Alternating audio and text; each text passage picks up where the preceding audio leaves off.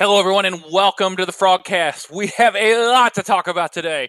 We are going to dig into the transfer of four-star quarterback Shawn Robinson, leaving the program, broken by our own Jeremy Clark here from TCU 24-7.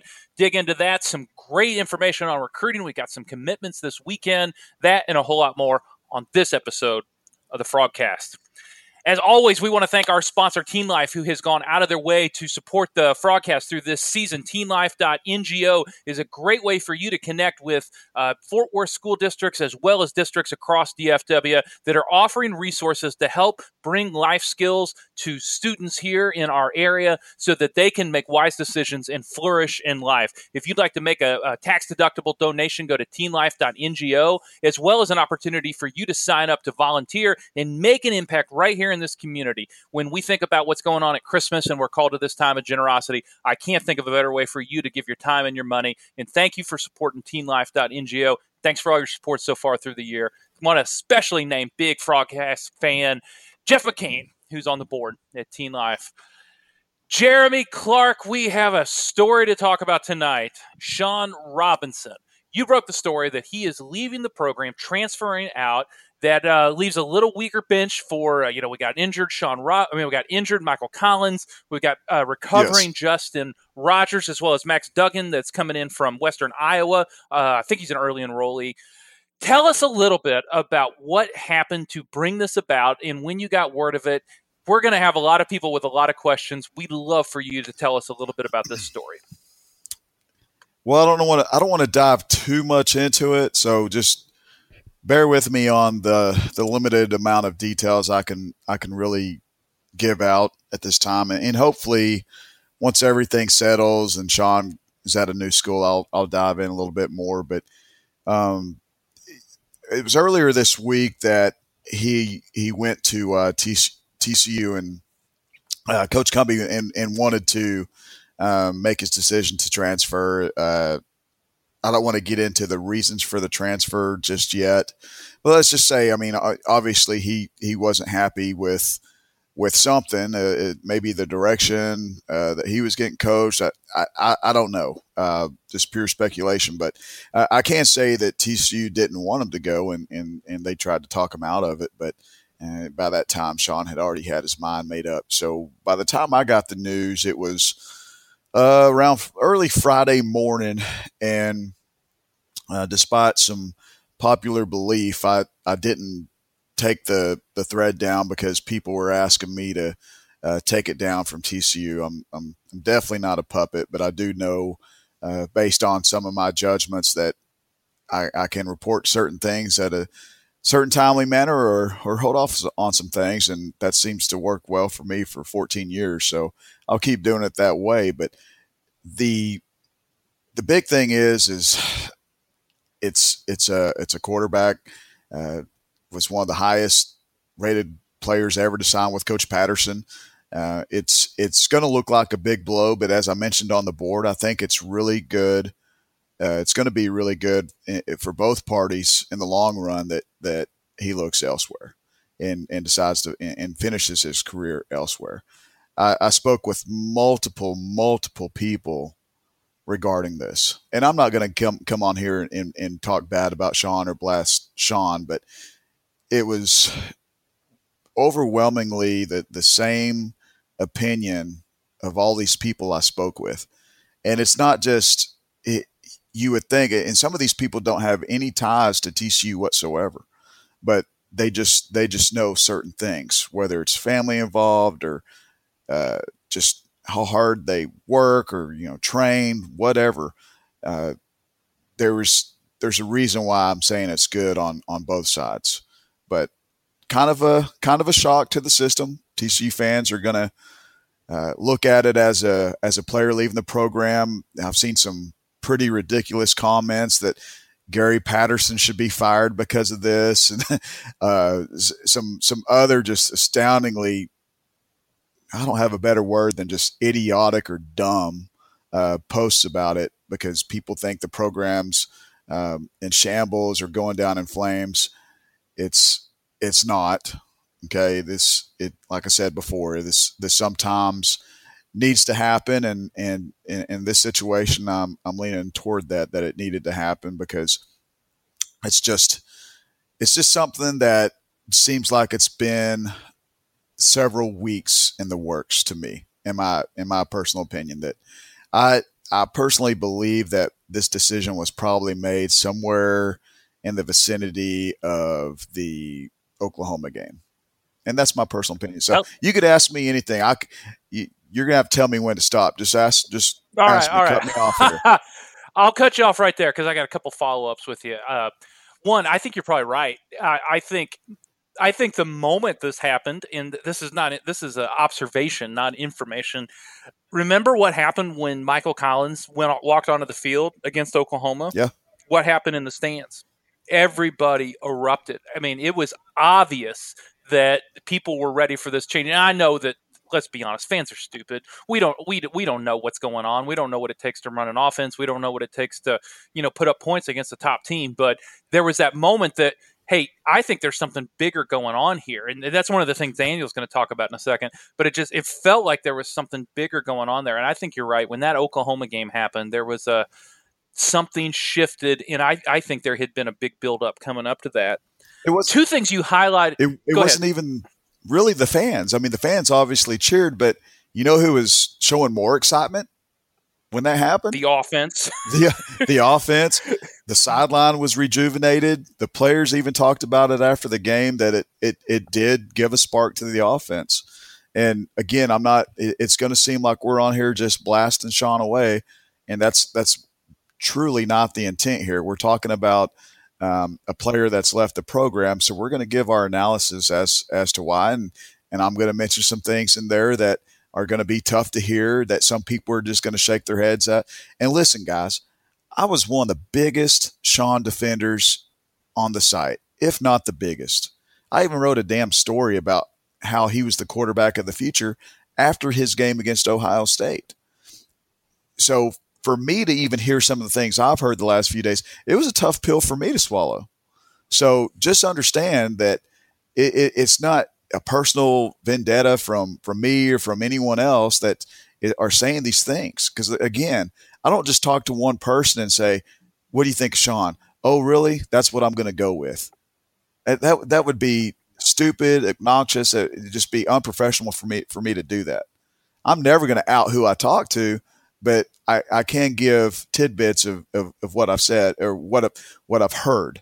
And that it's no different from when we talk recruiting or anything like that. You're going to listen to multiple opinions on certain situations. And just like when I was posting that we were going to Phoenix for the bowl game, TCU was headed to Phoenix. I took it from enough people, talking to enough people, that, hey, I better listen. I better start saying something about Phoenix, because I've heard it from enough people now. And that's kind of what I heard in regards to Sean, that I've heard enough over people that don't even know that I'm talking to one another.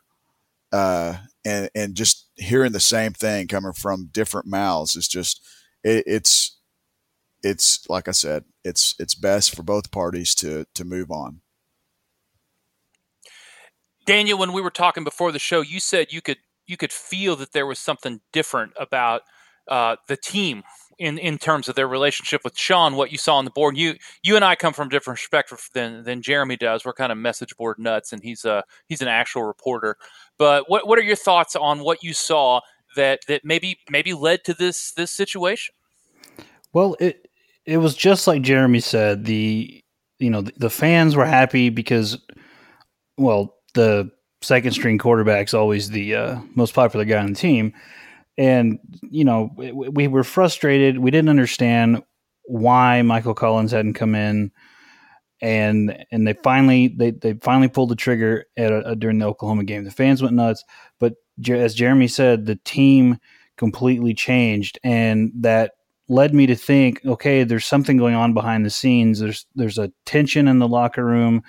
There's a lack of leadership. There's maybe if Sean is, the leader of the team, or he's supposed to be, there is a sort of a mutiny kind of thing, at least the attitude as far as not wanting to follow that leadership. those kinds of things. And it was those reactions and the way the team played and the way they just came roaring back with all of a sudden we've got this offense, and that sparked the defense to stuff Oklahoma a little bit. And it's just like, okay, you know, it was obvious that provided a much needed spark. And it was just very telling that something was going on behind the scenes that we were completely unaware of. And that happens in these kinds of things. It's just, we didn't know about it.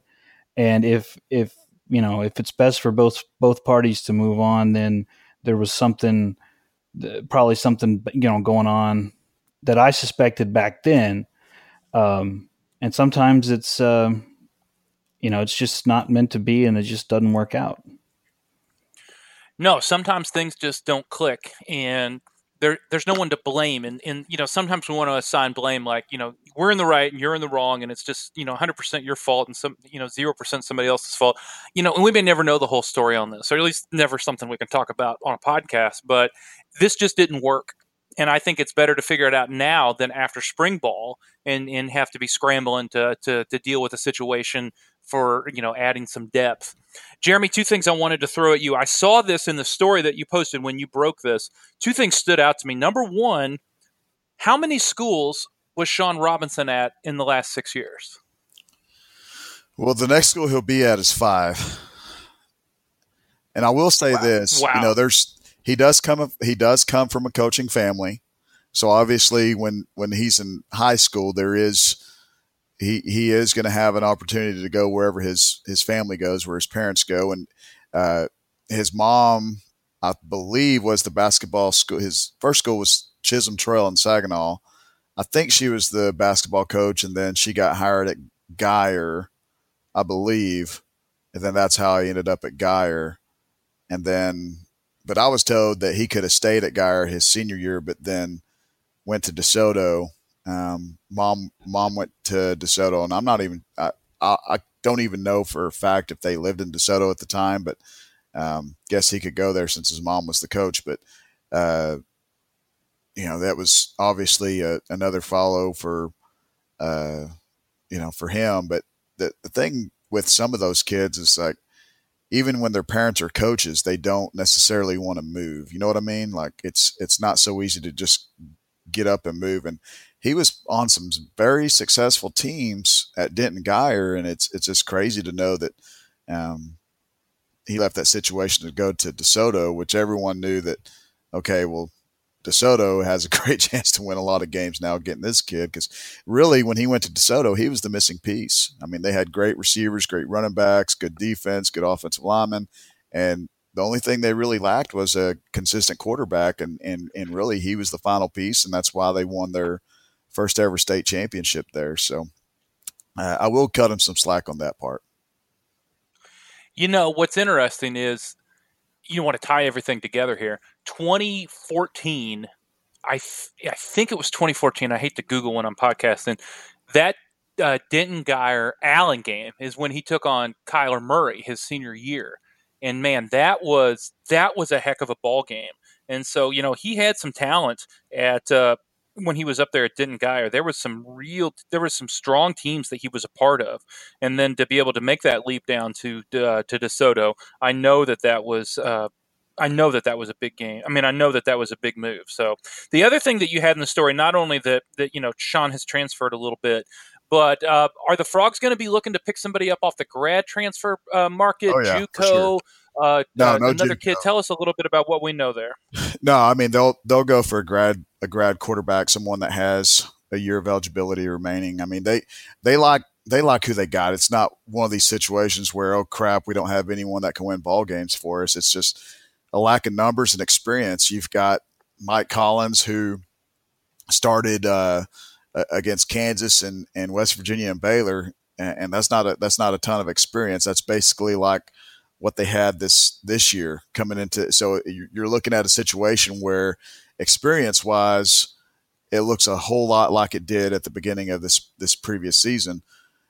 So you have, and behind Mike, you have Justin, who has no experience, and you have Max coming in, who obviously has no experience. So looking for a guy that has at least some college experience that they can rely on, a guy that's an older, more mature kid that has been through the ropes and knows how to win some ball games. So that's the kind of quarterback they're going to look at. I asked specifically about JUCO players, and I was told that the coaches likely wouldn't recruit a JUCO kid just for the simple fact that he would be there for 2 years, and they don't think it's fair for the other guys that are there right now that have put in the work to recruit someone like that. They need someone that can provide some experience to the roster, but someone that could also come in and you know, give some competition to the battle and you know, obviously help win some ball games. Well, I wouldn't be doing my job if I didn't ask you, because it's 1,000 people on Twitter and on our message board asking. Do you know that there's an Alabama quarterback that will be on the grad transfer market in the very near future? Are you aware of that? Is that for sure? Is he leaving? Has he came out and said that he's leaving? He has not come out and said that he's leaving. I'm not answering more questions. Okay, sorry, Coach B. No, don't ask. I'm getting cut off like Drew Davis. Number one, I hate Twitter. So there's your answer. You do? I love it, man. That's where I get all my truth in this world. If it's on Twitter, it's true. And if the account has like 18 followers, then you know it's true. To be honest, if that situation did become available, I think they would look at it. If the situation at Arizona with Khalil Tate, if he decided he wanted to be a grad transfer, they're going to look at anyone that wants to talk to them if they're a grad transfer. If they feel like they're the type of quarterback that fits their system, and obviously a guy like Jalen Hurts is, he's a dual threat kid, and Khalil Tate's the same way. Obviously, they would look at those options if they came their way. So I don't want to sit here and say.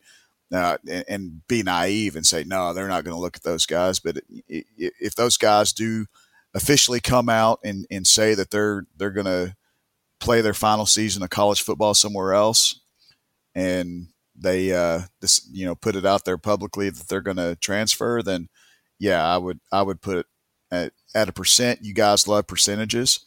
I would put it at 100% that TCU would at least listen to those guys. Speaking of transfers, do you have any idea where Sean might end up? No, I've talked to a ton of people about that, and yeah, I've gotten mixed reviews.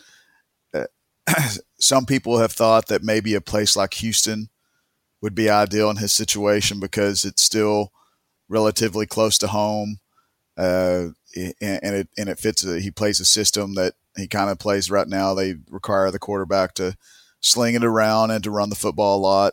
But I've also been told that, from a competition perspective, that he would probably look at another P5 school and maybe try to find a situation like what he had at DeSoto, where it's a program that their only missing piece is really a quarterback, and going into that situation to where he can help them out. He is going to have to sit a year. He's not going to get any kind of waiver to play immediately. He's got a redshirt season, so he still has 3 years to play too.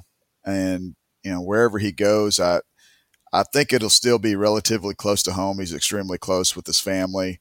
I don't see him going to a place like an SMU or North Texas, anywhere that's that close to home. But I would be looking at some programs that are kind of close, that feature that competitive level, maybe like an Arkansas. And this is just all speculation on my part. I mean, I have no insider information on where he would be looking at, but just any place that is low on the quarterback depth chart, and a P5 school, I believe. And it'll be interesting. I don't know what the stinking rules are now that it's changed so much, but I don't know if he's even able to transfer to another school within the conference.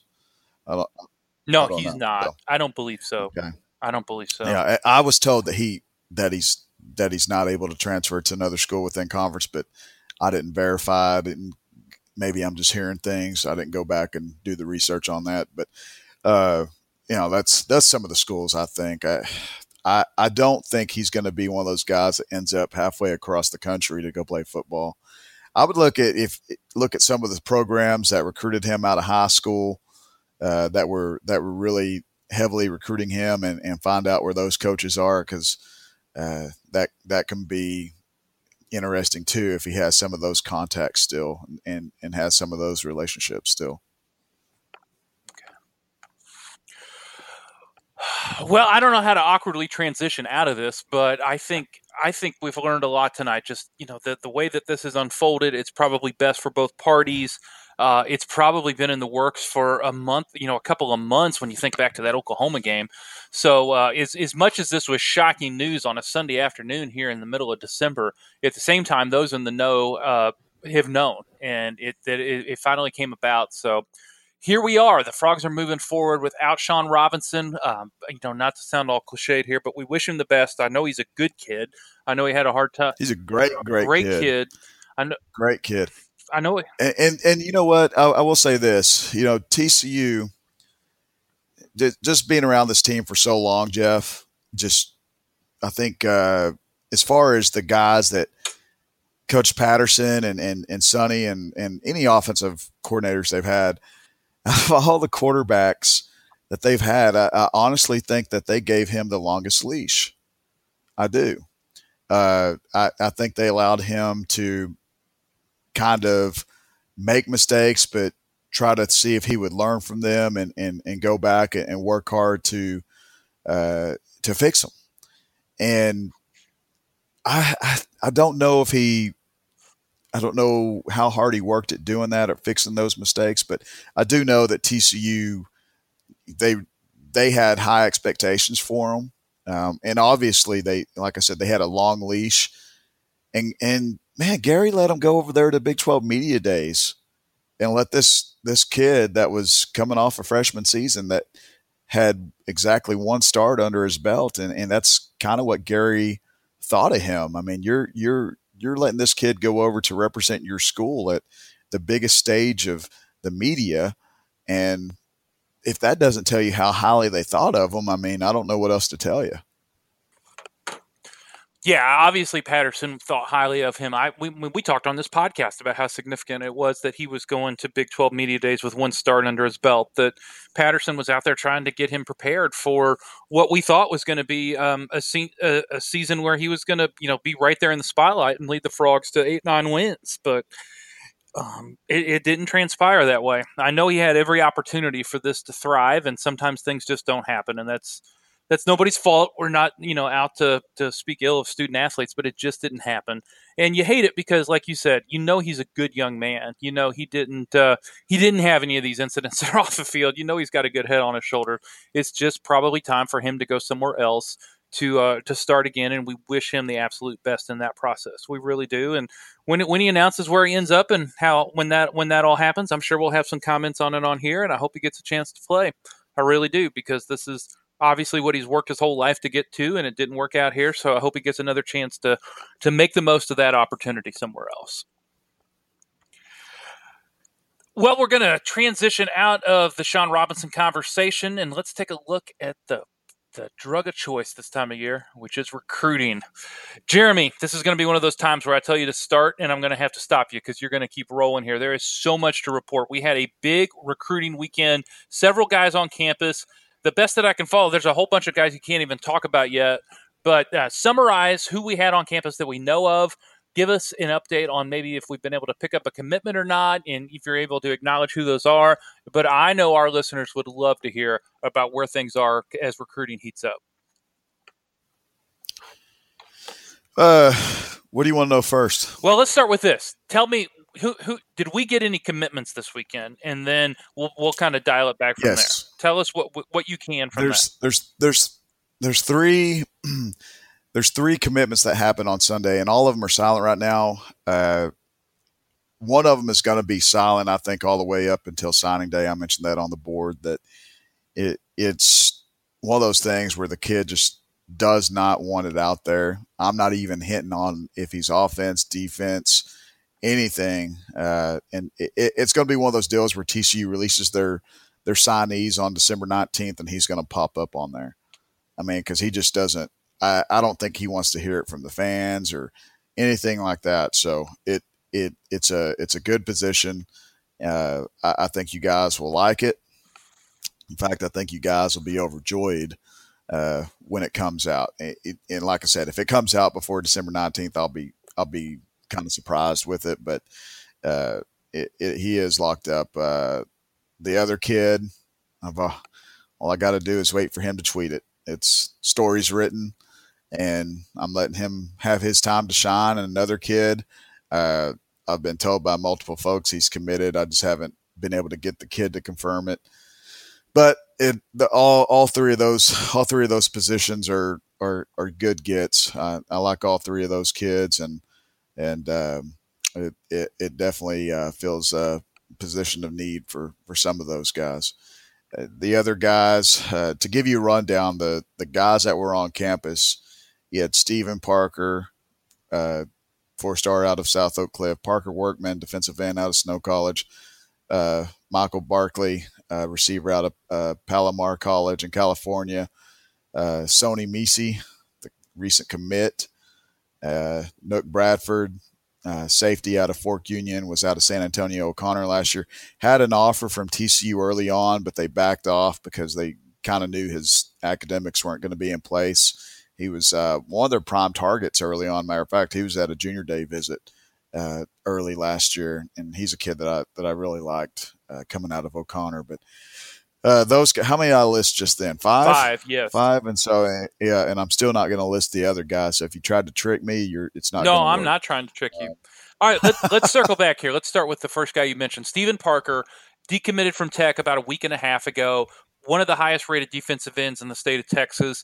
The Frogs were able to go from, him announcing his decommitment to getting him on campus in about a week. I know you say that he hasn't committed yet, and he's probably going to, if he's smart, honestly, he'll probably see it through second signing day because he's going to have options. What do you know about how this went in, or more importantly, what did you hear leading up to this visit? Because I know they probably had to put some work in to catch up and just to get him on campus. Well, I mean, they went over there. They sent Zarnell over there, Fitch, on Monday. And I mean, they had a good talk with South Oak Cliff, and they did well enough to get him to visit. But I don't know where it's, even though he decommitted from Texas Tech, I still think it's going to be pretty hard for them to land Parker. He's going to get some more looks. Oklahoma State's looking at him. I was told Texas went by South Oak Cliff. Obviously Texas Tech has circled back around. They're recruiting him. If I was just to guess, I would tell fans right now just to not get too excited about getting him. Yeah, he's decommitted. Yeah, it seems like an obvious slam dunk. But some of these kids, they look at other things, and like I said on the last podcast, he was committed to Texas Tech because of Emmett Jones, but that's also his original hometown. He's from Lubbock.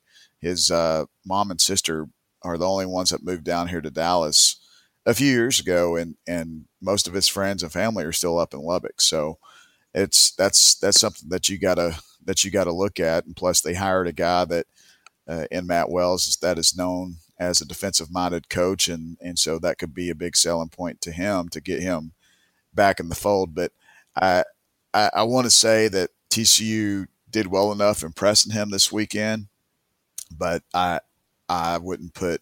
I'm not about to put a crystal ball in for TCU at the moment, unless I hear something completely different than just the visit was good. If I heard something about, oh, it's going to happen, and I talked to Steven and he said, oh yeah, TCU's my favorite. If I heard those things, then yeah, I'd feel differently, but I haven't heard any of those things from him or from any of my sources. So right now I would, kind of temper your expectations on him. Good to know. I appreciate you not pumping the sunshine. Never. Well, it looks like we got a lot of information and not a ton that we can talk about with that. So I understand how that unfolds. Yeah, I think one of them may go down Sunday night. Okay. And by the time you guys hear this, you could already know about it. I was told that he planned to make everything official Sunday night. But with kids, sometimes I was told Colt Ellison was going to make a commitment one day, and then a month later, he finally decided. So yeah. you got to be patient with these things sometimes. But no, I mean it's about as much information as I could give. Parker Workman's going to go visit Hawaii. I mentioned that, and I don't blame him. Get a trip out to Hawaii. It just depends on whether or not he likes Hawaii enough to where he feels like 2 years will be long enough for him to live around there. But I do know that they did sell playing time a lot to the defensive ends this weekend, and Workman told me straight up that that's something that they told him, and he understands that there's immediate playing time at TCU, and he's kind of like Vic Veeramontes and his whole business decision line that he gave a few weeks ago. Parker understands that he's only got 2 years of college eligibility left. So he's really got to come in and into a situation where he gets to see the field pretty early. Now at TCU, obviously with numbers, it's a great chance for him to see the field. At Hawaii, you're probably competing with kids a lot less talented than what he's going to compete with at TCU. So it's probably a wash in that regard, but I think TCU did a pretty good job of selling their program, and we'll just see how it works out. I know they were smart enough to also sell, hey, the two guys that played defensive end here last year are going to be drafted and have been invited to the Senior Bowl. Oh, yeah. I mean, and that's probably that. There's probably an edit. These kids get to they get picked up from the airport and taken to their hotel room. And sometimes there's this gigantic cake on there and other bag or whatever it is. And they always have these welcome signs. And there's probably, for these defensive ends, every time they come into town, there's probably a big old poster of LJ Collier and Ben Banigou, first team all Big 12 posters on their beds laying across the top of it for these defensive ends to see as soon as they walk in. But yeah, I mean, that's something they're obviously selling to these recruits when they come by. And sometimes it works and sometimes it doesn't, but just that's the beauty of recruiting. You never know what you're truly going to get until everything gets on paper, gets in the black and white. Let's kind of shift gears here. You went out to the post-practice availability with Coach Patterson this afternoon. A couple things I just wanted to highlight that you posted on the board. Ty Summers suited up. What's the likelihood that he's going to play in the bowl game?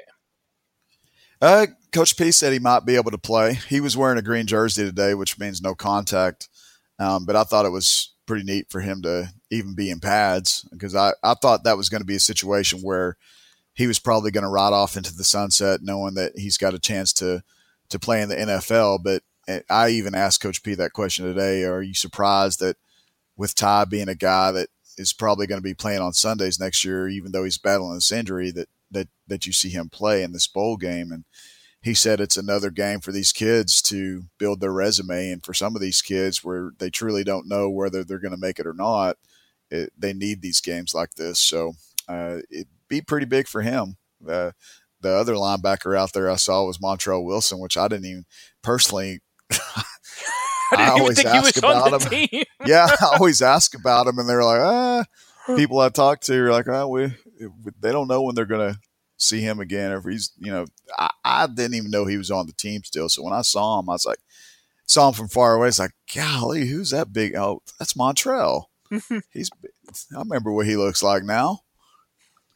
He looks like an NFL ready linebacker, by the way, just up big and built he is, man. He's one of those kids where if you have a chance to get him back and have him back for next year, oh man, that would be huge for their linebacker core. Yeah, it would be.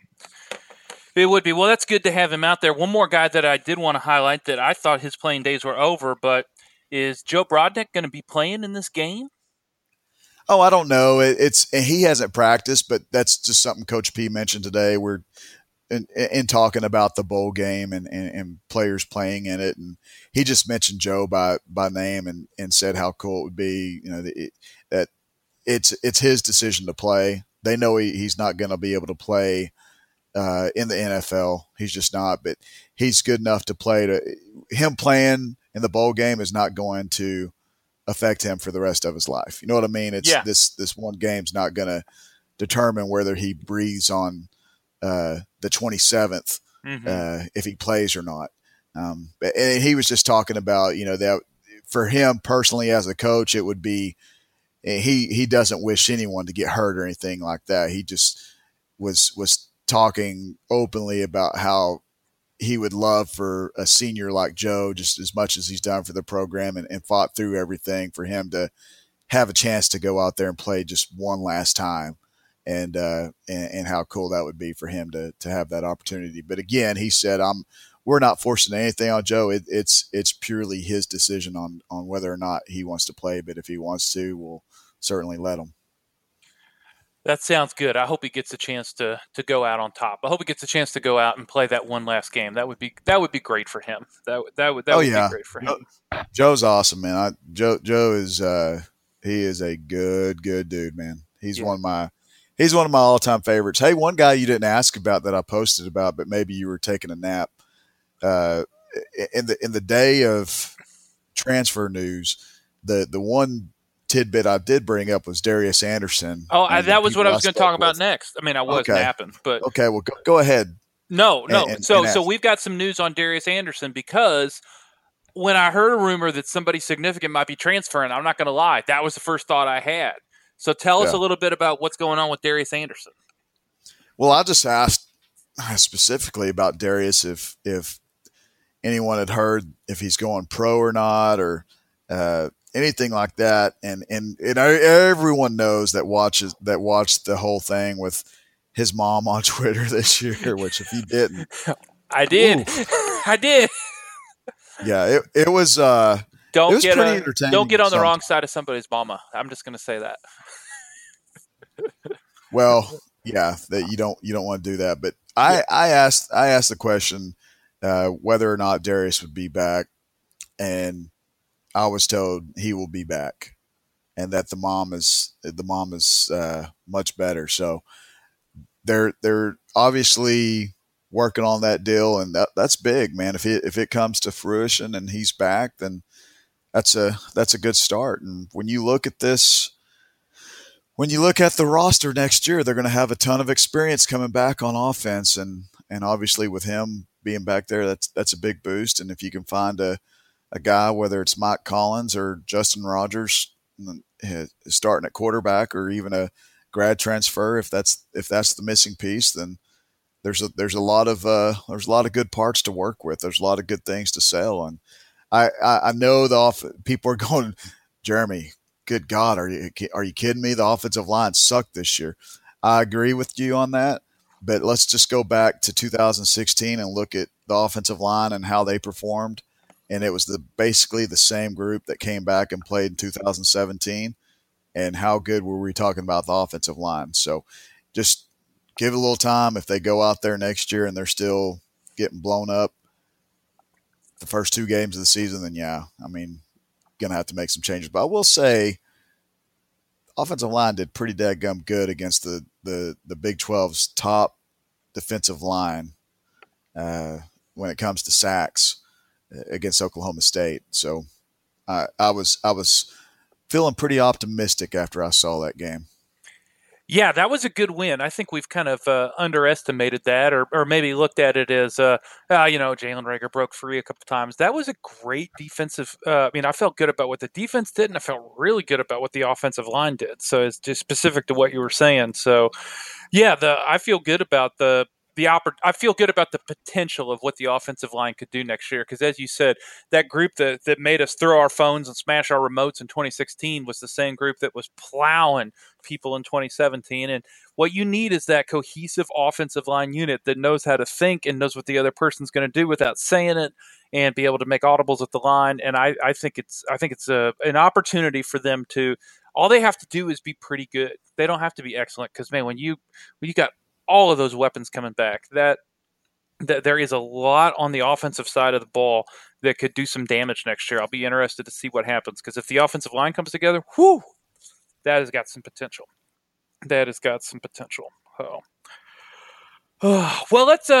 Anything else from the Horn Frog side of the ball that we can look at here? I want to talk a little bit about Heisman and then go off topic a little bit. So, anything else from Sean, Daniel, Jeremy? Anything you guys got? Sean, recruiting, Darius, bowl game. I did have some friends at church tease me about the Cheez-It Bowl, so it's a well-earned laugh. But had that happen, hey, we'll do a complete 180 here, and can I mention how great the basketball team looked on Friday? Woo! Smoked USC.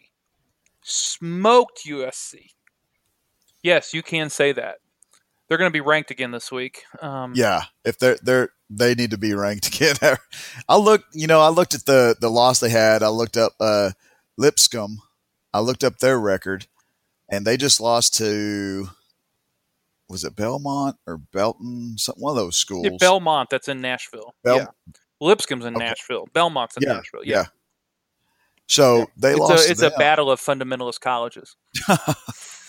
They lost to them, but man, they're 6-2. They're 6-2. Yeah, they're a good basketball team. I'm telling you. And Dixon was even talking about how good they were the whole week prior to that game. And he was right. But man, I tell you what, against USC, it's great to have Jalen Fisher back. The guys are hitting shots, Noyes hitting shots. They just looked phenomenal against the Trojans. And I want to say they said that's the worst loss in their coach's history. Is that what I've read? I think so. Yes. But man, We'd be remiss if we didn't mention how great that basketball win was the other night. And just incredible. I cannot wait for Big 12 play. I think this team is going to do some serious damage in the Big 12. Man, I cannot wait to watch them. It's just like football though, man. There's a lot of parity in this league again. It's just Texas Tech's going to be tough. Kansas is going to be tough. Kansas State's winning a lot of ball games. West Virginia. I think TCU can beat Texas. I think they're ready to get rid of Shaka Smart down there. Oh, I think they are too. Although they did eke out a win against Purdue today. You know, the only thing that's promising is, you know, if the Frogs can just come in second to Kansas this year when the FBI vacates their title in 2021, then we might be able to hang a banner for 2018-19. So we do have that going for us. Daniel, I got a question for you. How surprised were you that Ian McCall hired Hugh Freeze? As very few people know, I'm very busy this time of year. I didn't know that even happened. Oh, you didn't? Oh, no. Man. Hugh Freeze is now the head football coach at Liberty University. Yes. So Ian McCall, of course, he couldn't hire Briles, so he hires Hugh Freeze. Yeah, well, I had a buddy texting me about maybe hiring Kendall Briles or something. And I wasn't really sure what he was talking about. I was busy, and I was like, okay, that'd be funny. That'd be crazy if he hired Kendall Briles. All right, blah, blah. But it never clicked. So, but hearing Hugh Freeze, that is a good fit, and not in a good way, but that is a good fit for those two, because they are complete trash that hide behind this faith thing. And you know how Hugh used to be all tweeting Bible verses and stuff, and then, you know, it's just it's a fraud. So he's probably got an expense card for burner phones now from Liberty. Is that for recruits or for other things?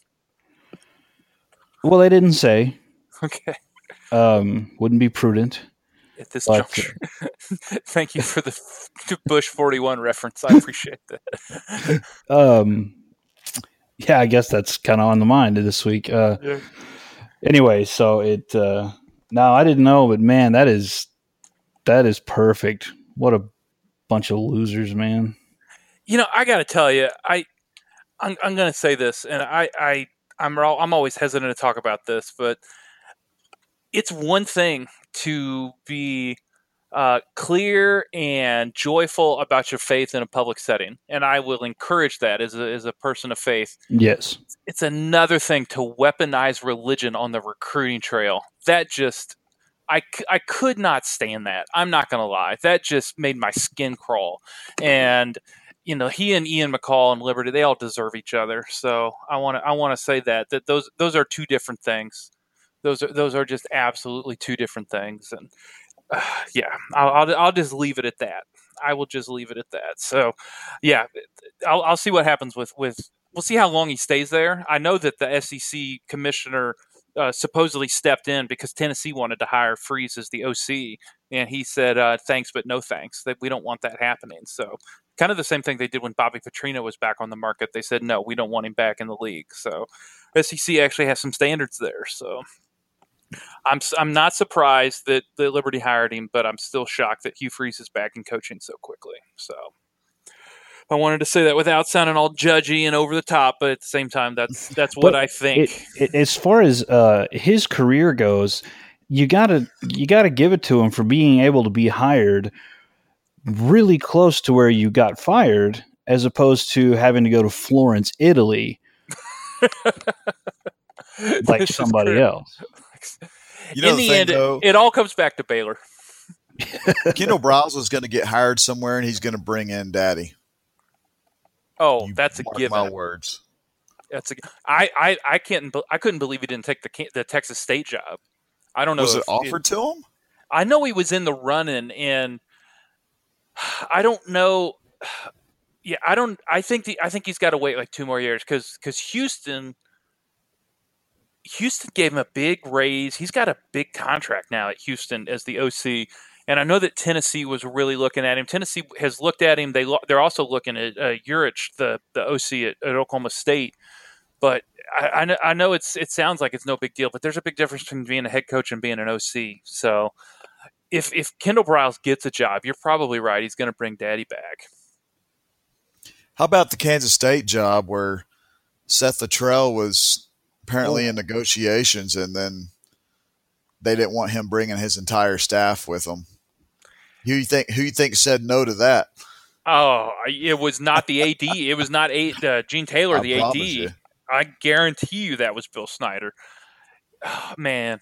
So it was probably Snyder's like, okay, my son doesn't have to be the head coach, but he does have to be the associate head coach and live, you know, and FaceTime me into all the staff meetings. As long as he can do that, you guys can hire whoever you want.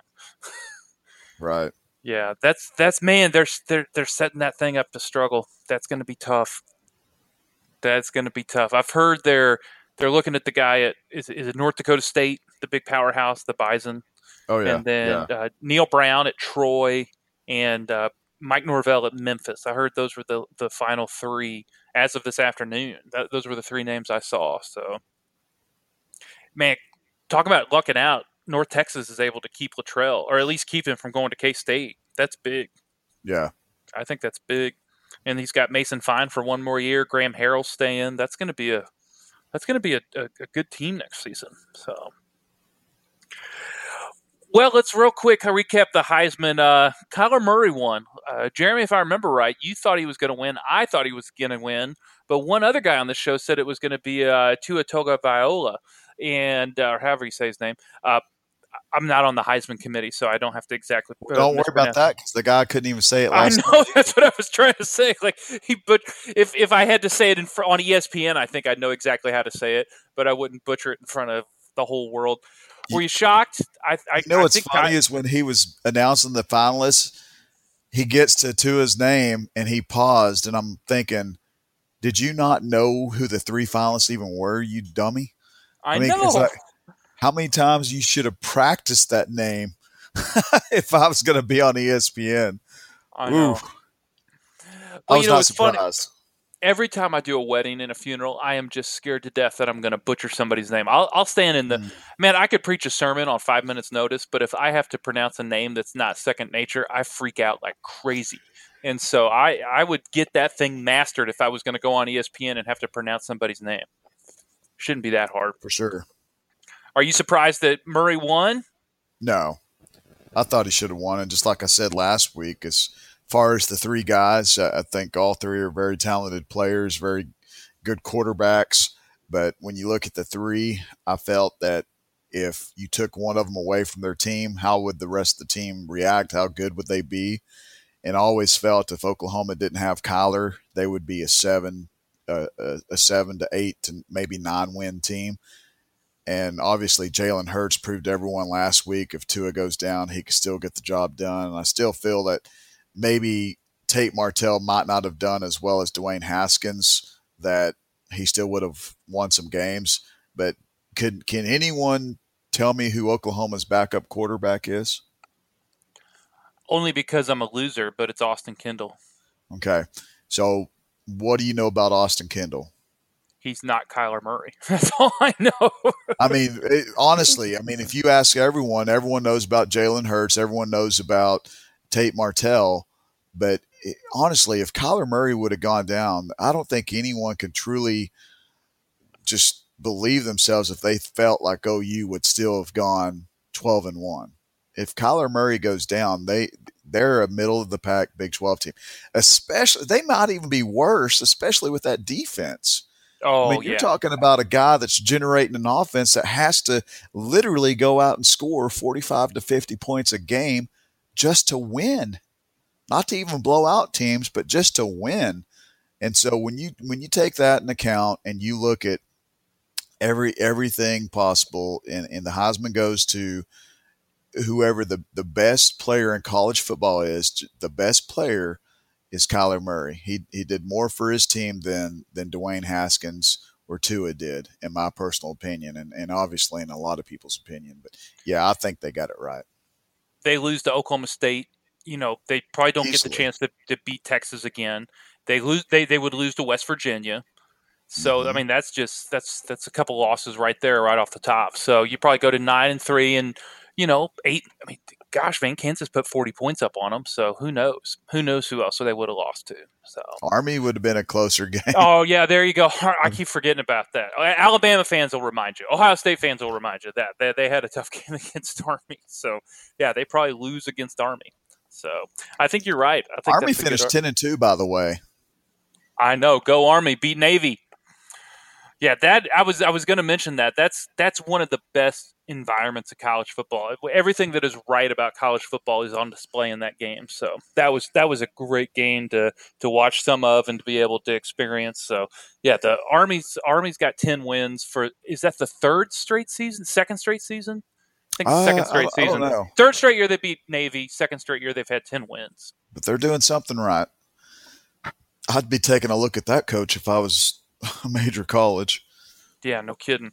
Instead, you get Les Miles rehired. You get Mack Brown rehired. Mack Brown is the head coach at North Carolina.